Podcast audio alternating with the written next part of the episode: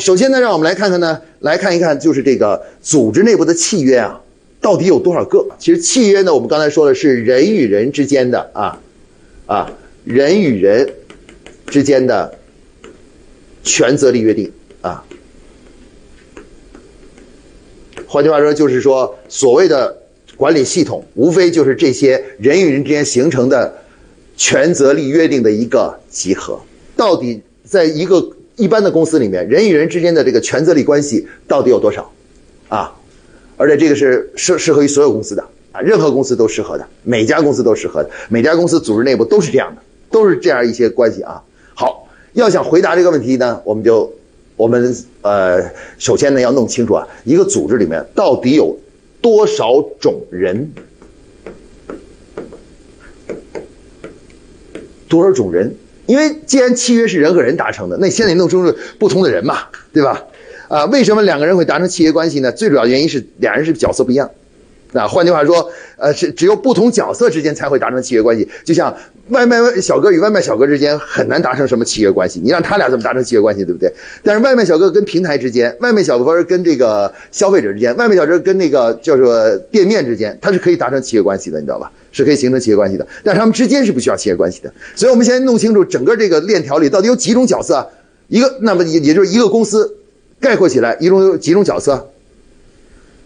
其实，如果你们仔我们仔细想的话呢，哎，我们会发现，啊，这个在一般性的企业里面啊，必须要拥有的角色呢是有三种，三个角色。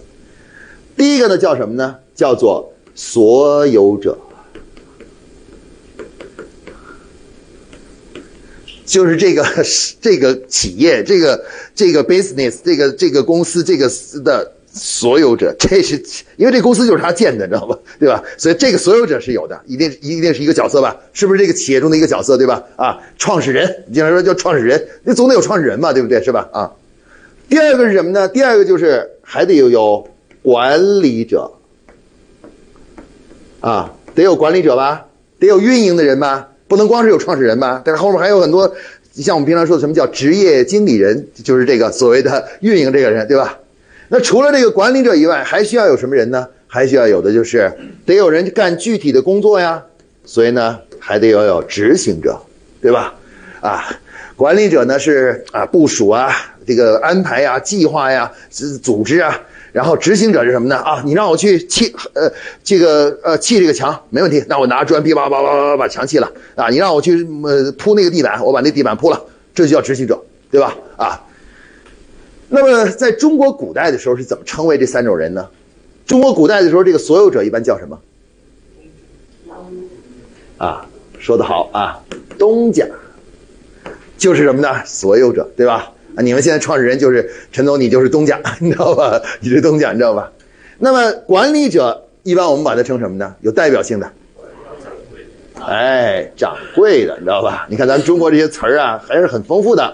是掌柜的，你知道吧？掌所谓掌柜的人嘛，他不就是职业经理人吗？对吧？啊，当然有的时候东家和掌柜是一个人，对吧？小生意一般东家和掌柜是一个人，对吧？但稍微生意一大呢，东家和掌柜就会分开了，对吧？东家是东家，掌柜是掌柜的，对吧？啊，然后呢，这个执行者呢，我们一般把它称为叫什么呢？叫伙计，对吧？你看中国这个词汇还是很很丰富的啊，很丰富的啊。那么下面我们要建立的所谓的关系，其实就是要去研究。这个人与人之间达成的关系是什么样子？那么东家呢，一般不直接面对伙计，东家都是直接面对掌柜的，对不对？然后掌柜的去面对什么呢？伙计，所以他们之间，所以需要达成的契约就是他们俩之间的契约，以及他们之间的这个契约是什么啊？那好，那我们先来看看东家和掌柜的之间到底有哪些约定要建立，怎么样才能保证哎他们之间是和谐相处的？就是你是老板，我是职业经理人，对吧？咱俩怎么能够很好的相处？董事长就是东家嘛，相当于差不多是东家了，对吧？呃，的总经理基本就是属于呃掌柜的啊，掌柜的。那你们之间的关系怎怎么弄好呢？就是你们之间得把这个权责利给搞清楚，对吧？好了，让我们来看看你们之间应该达成什么样的关系，你知道吧？第一个，东家把这个掌柜的叫过来说：“我要跟你做的第一个重要的约定是什么呢？是关于啊。”我们这个企业发展的奋斗的目标，对吧？以及达成目标的基本的办法是什么，对吧？对吧？咱俩总把这个统一起来吧，对吧？你是实现共产主义，你还是实现资本主义？这些事儿得搞清楚吧，对不对？你不能这个还没搞清楚，你就随便去跑了，对吧？你到底共产主义、资本主义你都搞不清楚，对吧？哎，这个，那么这个关于目标和实现这个目标的基本模式，这个是什么呢？这就是我们平常说的战略。战略是其实是组织中的一个重要的约定，它是掌柜的和这个呃东家之间建立这种约定，你知道吧？就是咱俩说好了，我们这个组织朝哪儿，目标是什么，然后大概怎么走到那里去，你知道吧？走那里去，咱俩约好了，你知道吧？约好了，你才能把这放心把这个生意给我嘛，对不对？如果我要是不跟你没约好，我不跟你保持统一的话，等我干着干着，你就突然发现我跟你想的完全不一样，你知道吧？对吧？然后最后的结果可能就是变成了那什么了，变成了变成了咱俩就一拍两散了，就那一拍两散了，对吧？我想做的，你你总是跟我拗拗着干，对吧？啊，所以这个呢是战略呢是组织的第一个重要的约定，啊。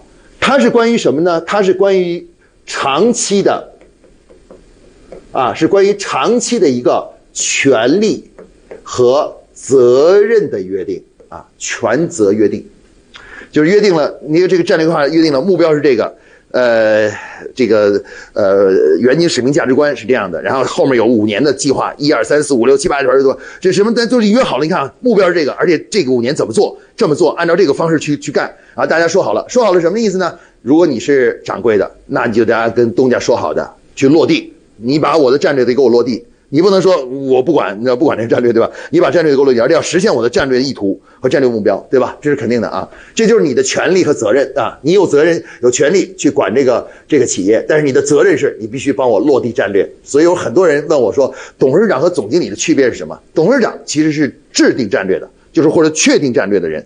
而呃呃，总经理从某种意义上是执行战略的人，就是他要去不折不扣的去执行双方的约定，约定对战略的约定，知道吧？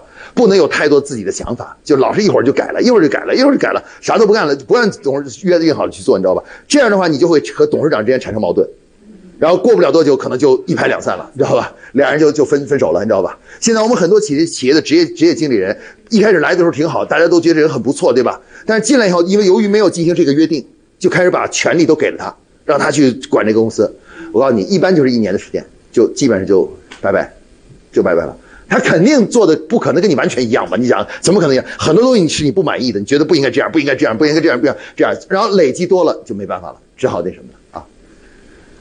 好了，那么作为这个总经理啊，就说了，你让我帮你实现那么遥远的目标，对吧？我就是个打工的耶，你别忘了，我可不是老板呢，对不对？是吧？我这为你的话一奋斗就五年、十年的这么给你实现一个战略，这太不，我觉得不划算，你知道吧？实在是不划算，对吧？啊，哎，这时候，这个东家说了，你别急，我跟你签订第二个约定啊，这个约定是什么约定呢？叫做期权契约。期权契约说白了就是一句话，就是一个，我会因你的贡献把股份转让给你，让你从一个打工的变成什么呢？变成是 东家，你知道吧？啊，先是一个小东家。然后是一个中等的东家，最后可能说不定你干的时间长了，二十年以后你可能成大东家了，你知道吧？啊，我这个大东家反而可能退出去了，还变成小东家了，都有可能，你知道吧？就是你老干老干，这个就那什么了啊啊！也就是说，你不用再去到其他公司了，你也不用再什么了。我现在就跟你约定好了啊，我会基于你的对战略的落地程度，会不断的将股份转让给你，知道吧？让这个事业成为我们共同的事业，甚至从某种意义上你占的比例可能还更大，都有可能，你知道吧？可能。那这个就是期权计划啊。之后呢，我们会对这个进行呃，还会讲解，是吧？我现在这不深讲了，就这个意思啊。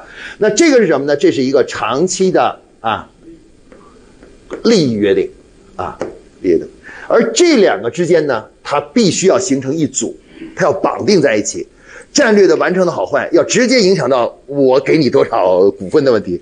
这个必须要牢牢点，这点不能脱节。你不是现在我们搞的很多企业的股权的呃什么管理的东西啊，比如一个高级的职业经理人这样从京东来的，从保洁来的，从哪儿来的？因为他这个人很厉害，很厉害，所以很多企业家觉得为了要揽住人，我直接就把那个股权给他转让给他算了，你知道吧？啊，注意这个里面就就出现问题了，你把股权转让给他，却没有任何相对等的约结果约定，而一旦转让过去，他就是木已成舟了。万一他就是做不到，他还是股东，你知道你一点辙都没有，你知道吧？对吧？啊，股东啊，所以说呢，你可以看到这种做法才是合适的，因为这个呢，它是把你给我做出的贡献和我给你转让的股份连接在一起了，啊，连在一起了。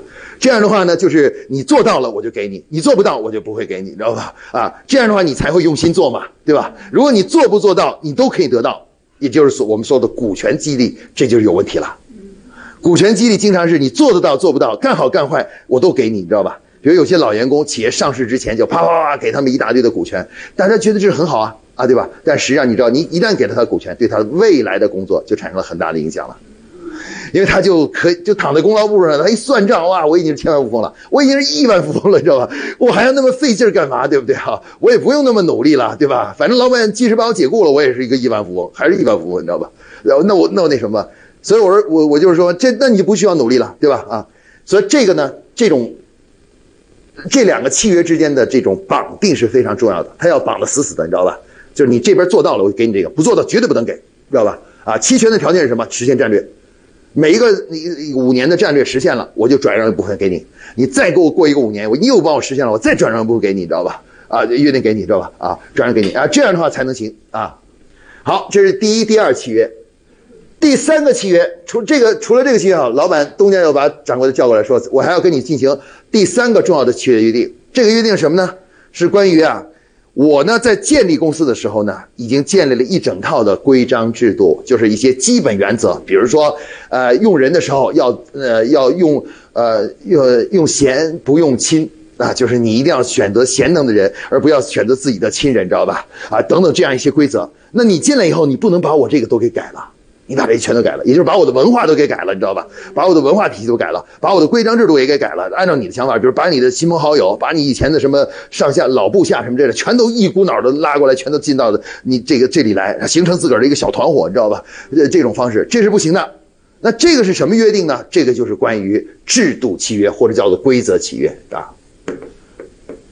这就是咱们关于怎么对待公司已经形成的制度，这个我们的约定，这个这相关的一些基本原则啊。其实这什么是制度呢？你可以理解就是所谓的华为基本法。华为基本法就是华为的制度，啊，它不是小的规则，而是最根本的东西啊。呃，中国的制度是什么？中华人民共和国宪法，宪法就是我们的制度，对吧？那我就要跟你约定，你啊，你可以改一些小规则没问题，但是你绝对不能违反违宪，违反我的宪法。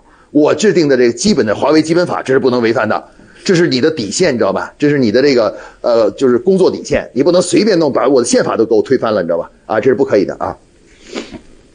这个呢是什么呢？这是一个日常的啊，不是长期，而是日常的这个权责约定啊。就在日常工作中，你的一个很重要责任，叫维护我的基本制度，你知道吧？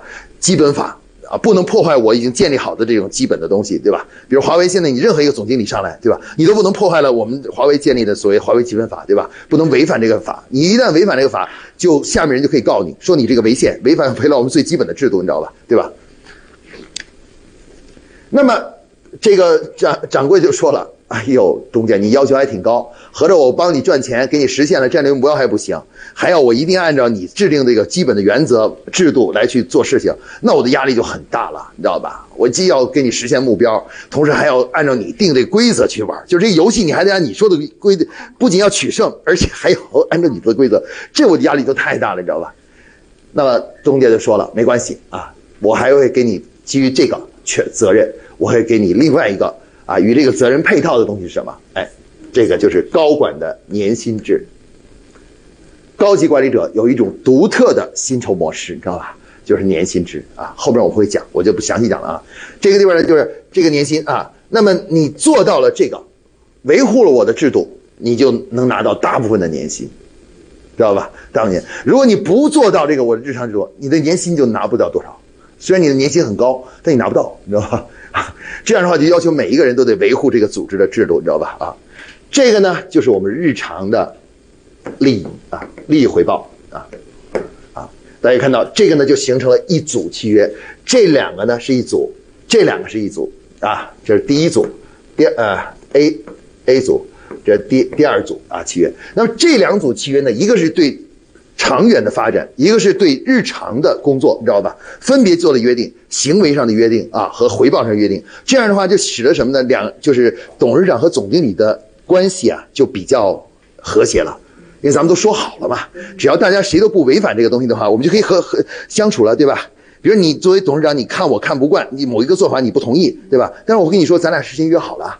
这个地方是约好的，对吧？这个约好的是这样的话，那咱们总不能这个，我肯定按照咱约好的践行咱俩说好的东西吧？我总不能随便乱改吧？这个是不是对吧？哎，这样的话呢，很多矛盾就避免了啊。所以这个呢，这个呢，就是我们组织中的前四个核心的组织契约啊。好，那么这个约定完成以后呢，第一组契约就完成了，它解决了什么呢？解决了所有者和管理者之间的相互关系问题啊。但是呢，这边还有一组人呐。这帮人是什么？是管理者和执行者，啊，就是这个掌柜的和伙计，这个关系也得弄清楚，你知道吧？如果不弄清楚也不行，也是会制造很多矛盾的，对吧？它需要一套规则啊。那这里有什么规则呢？如果我们看一下呢，它有这样规则。第五条规则啊，这个董掌柜的把伙计叫过来说：“你们都过来，过来，过来啊！这个到我这儿来啊！我也要像我也要像那个什么，像这个东家一样的，给你们约法三章啊，约法三章。”第一个约定叫什么呢？就是我们做一个叫做岗位职责的约定啊。注意，岗位职责其实也是组织中的一个重要约定，知道吧？约定啊，就约定好了，这个岗位是干什么的，那个岗位是干什么的，那个岗位是干什么的，你要履行什么样的职责，对吧？你要做把什么事情做好，你这个说清楚，对吧？啊，省得到时候你们别老串位，或者明明是你的岗位职责不做啊。那么岗位职责是什么呢？是一个长期的。权责约定啊，因为岗位职责一旦坐那个位置上，就不是一天两天，你肯定要长期的做下去，对不对啊？所以它是一个长期的权权责。好了，那马上有一个店里头有一个人就跑过来了，是什么？知客，包包包跑过来，掌柜的，我不想做知客。为什么呢？因为我整天站在外面接待客人，风里来雨里去，冬天冷的要死，夏天热的要死，你知道吧？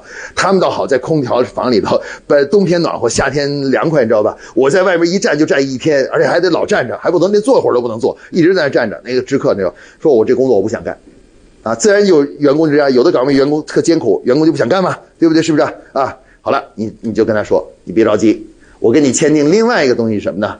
就是关于。职业发展的契约，不同的岗位不仅有额外的津贴补助，比如你做知客，你每个月有一个呃五百块钱的津贴补助，就是岗位津贴，知道吧？啊，你做这个位一天就每个月就做给五百，这是一个津贴啊。更重要的是，你这个岗位啊，这个升职的机会，升职的，就是我跟你约定好了怎么升职，这个升职机会啊，要比其他岗位要快很多，更容易升职，你知道吧？更容易升职啊，也就是甚至我跟你约定好了，大概多长时间你就可以升了。也就是说，可能你顶多就干上一年或两年，你就那什么了，就可以呃不不就到升到下一个岗位去了，你知道吧？不用做这个职科了，你知道吧？呃，职科领班，你就可以成为职科领班了，对吧？啊，职科领班了。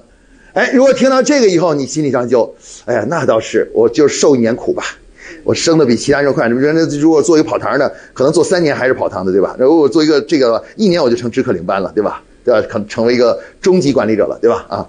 好，那么这个是什么呢？这是关于长期的利益约定，啊，长期利益约定。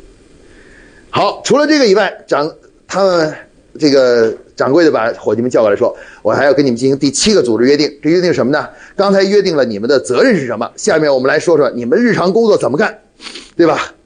第一个约定就是干工作看流程，啊，得按流程做。不能按照你自个儿想象的瞎干，你知道吧？这个得干。你要想把这个质量保证，你一定是有公司给你提供流程，你一定要去看流程，先把流程理解透了，严格的按照流程去做，按照流程的标准去做，千万不可什么呢？不可想怎么干就怎么干，知道吧？怎么干啊？这个呢，我们就把它称为第七契约，叫做流程契约啊。当然，我们讲义中写的是叫项目管理契约，待会儿我会再给大家讲为什么那地方补充了一下，写了一个项目管理四个字，你知道吧？在那里啊，但它的真实的应该叫流程契约。啊，流程约，就是流关于流工作日常工作按流程做的这么一个约定啊，就是做事得看流程啊。这个是什么呢？这是一个日常的权责约定啊啊，日常的权责约定啊。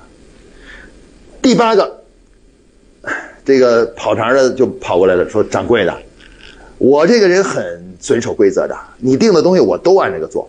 可是那个人他就不按这个规则做，他每次经常是偷偷懒，不按照这个我们流程做，你知道吧？偷工减料，省去两个流程，对吧？两个流程就不那什么了。比如要求那个什么，我们这个端菜之前都要把这个指甲什么都剪干净了，你知道吧？把那个头发都要罩上，你知道吧？免得这些东西到菜里面去。但是他经常就是也不戴头头上那个套，也不剪指甲，就就那个什么，大拇指还杵在汤里头。可是他跟我一样啊。他跟我的收入一样，你知道吧？收入一样，那我觉得不公平。那我多这么这样做有什么好处呢？对不对？我按流程做多难多麻烦，对不对？那个谁，谁谁说了啊？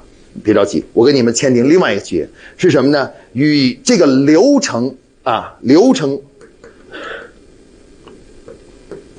对应的薪酬体系啊，或者叫薪酬绩效体系啊，薪酬绩效。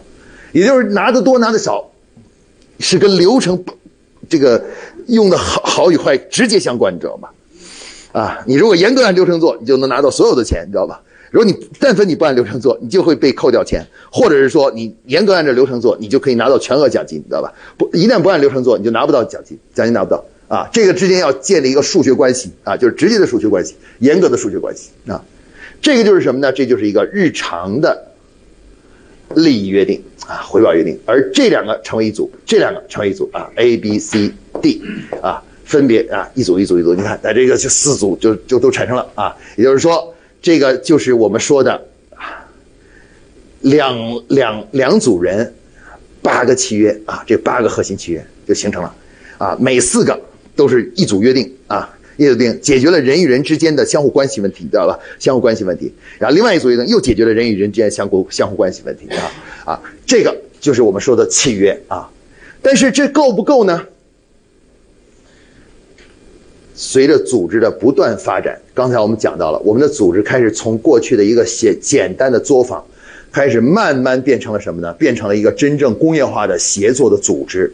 而协作的组织中就出现了什么呢？出现了另外一种关系。我们这种关系是一种纵向关系，这个掌柜的东家，掌柜的伙计，纵向的，对吧？有层级的，对吧？但是这种关系只是一种关系。现在慢慢我们会形成一种横向关系，你知道吧？我比如我是销售部的，我和生产的关系是什么？生产和比如人力资源的关系是什么？人力资源和我的关系是什么？对吧？这个也需要有个规则，对吧？你这个也得定个规则吧？否则到时候咱们俩之间老产生矛盾，比如我觉得这事该你干，你觉得这事该我干，你知道吧？啊，咱俩没有上下级关系，就是总是都搞不清楚这个东西，对吧？所以说呢，于是呢，我们就建建立了第九个组组织契约，关于什么呢？关于部门或者叫做组织架构架构与部门职责。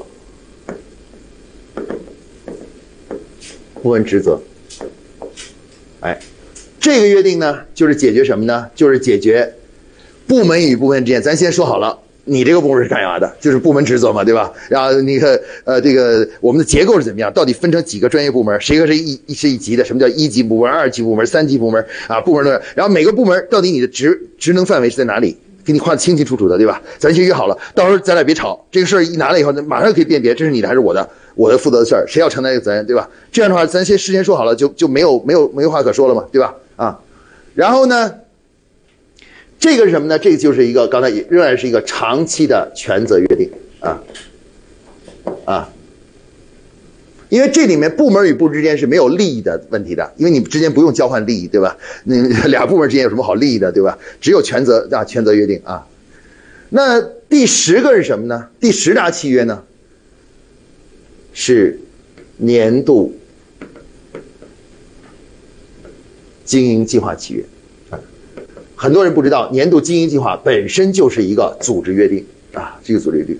那这里约定啥呢？这不组年度计划里约了什么？约定了什么呢？他约定了这么一件事儿，在未来的一年里面，咱们为了实现目标，你要干哪几件事儿？我这个部门要干哪几件事儿？你那个部门要干哪一些事？你那个部门要干哪几件事儿？因为这个目标是咱们共同的，对不对？只你只有你把你该做的事儿都做了，我把我该做的事儿，你把你该做的，咱们都做到了位置，咱这个目标才能实现，知道吧？如果你不能说到最后说我把我该做的都做了，你结果好多事儿你都没干，要要说好的东西都没没做到，对不对？那年度计划本身是什么呢？其实它就是各个部门之间建立的一个工作的约定，就是未来一年为了实现目标，我承诺我把哪几件事搞定，你把哪几件事搞定，他把哪几件事搞定，知道吧？大家都搞定了自己的事儿，不是这事儿目标就实现了吗？对吧？哎，所以年度计划本身是什么？它就是一个组织约定，它解决的是解解决的是是也是解决了日常的权责权责界定的问题啊，权利和责任是怎么样？